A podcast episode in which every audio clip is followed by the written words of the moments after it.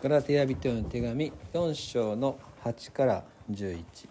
で私から時計回りで一節。お読みしましょう。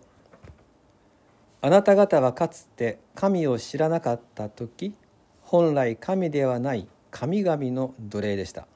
しかし今では神を知っているのにいやむしろ神に知られているのに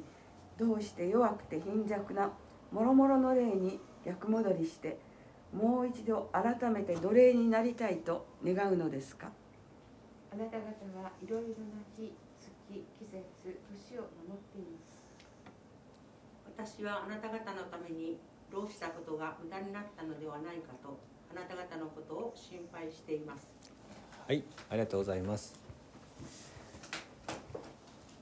パウロはガラテヤの教会の人たちギリシャ文化で育った人たちのことで今日はですね、えーかつてあなたたちは神々の奴隷でしたっていう言い方ですね、えー異教社会の中で生きてきたよねっていうことを語っています。ギリシャ神話のですね神々。たくさんの神様の像とかですね神殿があちこちにあるっていうそういう文化に育ってきたでしょうと。でこれ実は私たち日本人もすごく似てると思うんです。今時の子はそうじゃないかもしれませんがいかがでしょうか？昔はですねあの朝起きたらおばあさんがですねこっちの神棚に手を合わせ えこっちの仏壇にお供えしなんかあの古い家だとですね井戸の神様とかねなんかあちこちなんかこう家の庭にであったり他にあちこち手を合わせて行ったりして回るみたいなそういうことはあったんじゃないでしょうかまた、えー町や村の行事みたいなのがあってそれぞれのですね氏神様とかですねあんないろんなものがあったりあそこに近づいちゃおえんとかですね そういう場所もあったりして神社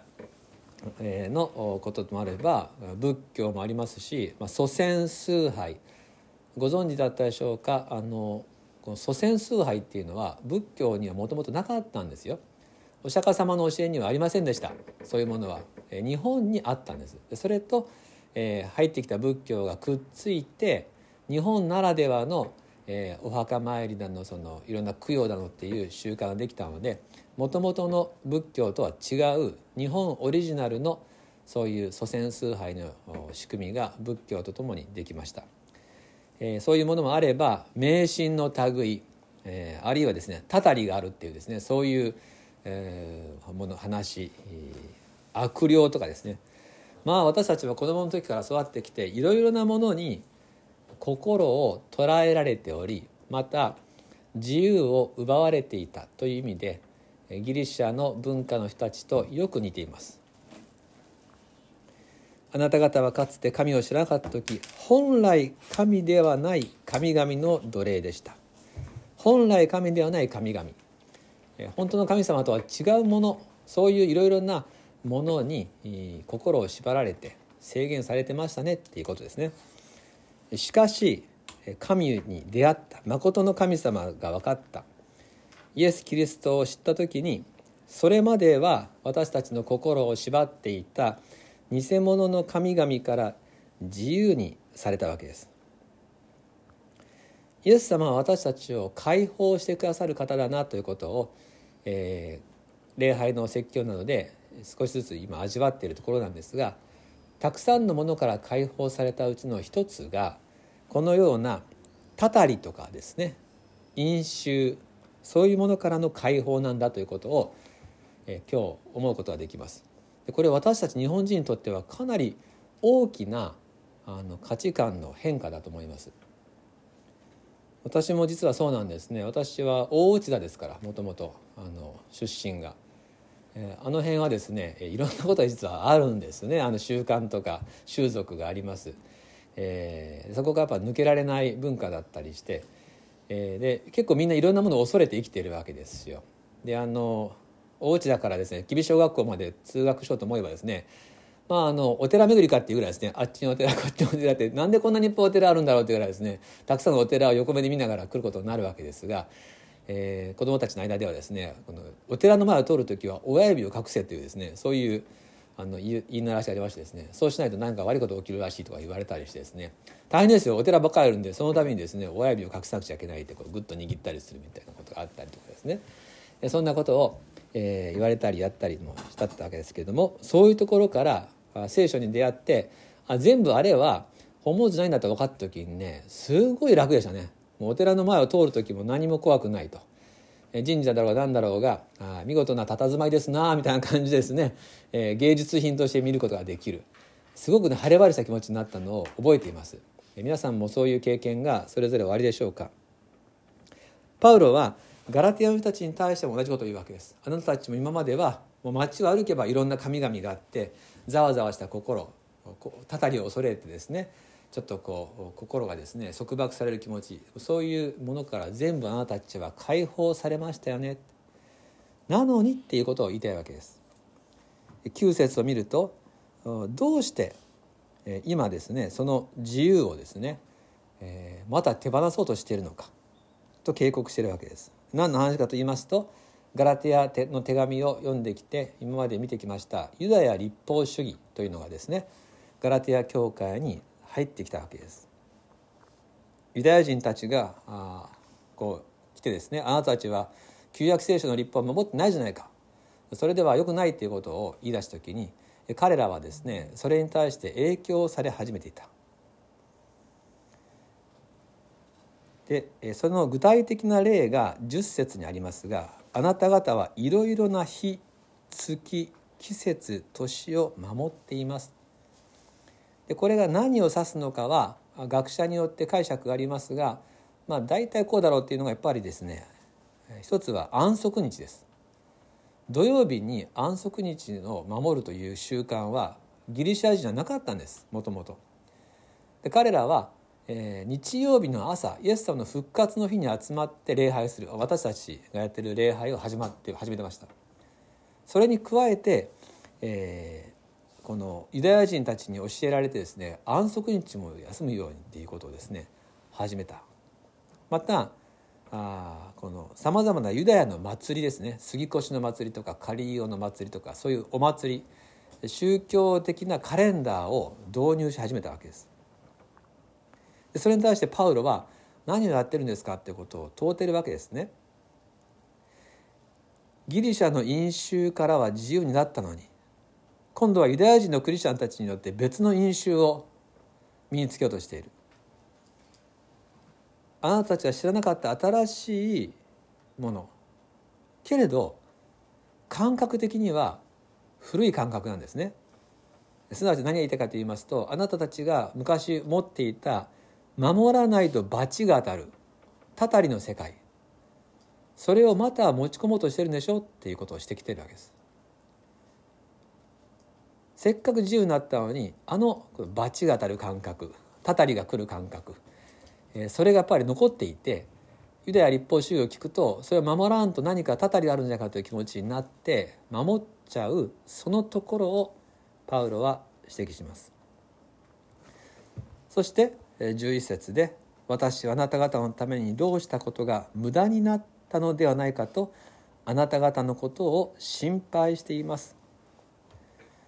そのようにえーたたりは恐れて恐れでえー生活がえー制限される生き方。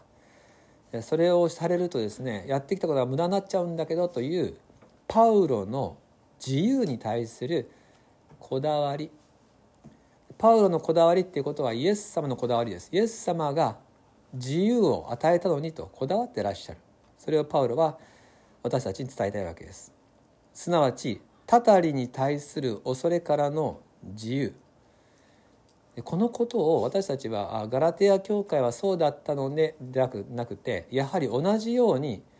え異教の文化の中でずっと生きてきた日本人として自分のこととしてもぜひ今日ですね、えー受け止めていきたいと思うんです。イエス様は私たちにたたりからの解放たたりからの自由を与えられたんだと私たちひょっとしてそういったものを恐れるような感覚をどこかに残してはいないでしょうか？これはこの感覚っていうのは2通りありまして一つはえ地域や日本社会の中にあるさまざまな異教的なものや迷信的なものに対する恐れを残してませんかっていうことは一つですよ。もう一つは教会の中です。クリスチャンとしての生き方の中にたたりに対する恐れの感覚が混ざってませんかっていうことも一緒に問われたいんですよ。朝聖書を読まなかったら何かこう罰が当たるんじゃないだろうか。献金額を減らすとですね何か呪いが叩くんじゃないだろうか、えー、ちゃんと礼拝出席しなければとか何かこうクリスチャン的な、えー、何かそういう、えー、宗教的なものを私たちが守らないと良くないことが起きるんじゃないだろうかという発想があるならばそうじゃないってことをパウロは言いたいわけです。それ気をつけなさいよって。それは聖書を教えるじゃなくてえあなたたちのかつて持っていた古い神々の奴隷の精神ですよって。イエスさん私たちに自由を与えたんだと。そうなってきますと私たちですね改めて福音の力といいますか私たちに与えられた恵み神の子供にされたんだっていうことを改めてかみしめることができます。何も恐れる必要のない神の子供にされました。神様の御心は私たちが愛の中で平安でいることです。私たちが主の愛の中で平安でいることが神様の御心でありこだわりなんです。ですから聖書の中にもうめちゃくちゃ繰り返されるのがあの恐れるなですよね。恐れではならない。そして、えー、はっきりとですねあのこう書かれてあります。いつも主にあって喜びなさい。ピリピリの歌読み4章4節。ピリピ4章4節にこう書いてある。いつも主にあって喜びなさい。しかもここ繰り返されてるんですね。もう一度言います。喜びなさい。念押しして。クリスチャンの基本的感情は喜びである。それが私たちのベースなんだと。神の子としていつも主にあって喜びなさい。もう一度言います。喜びなさい。これこそ福音が私たちに与えたい生活の基盤です。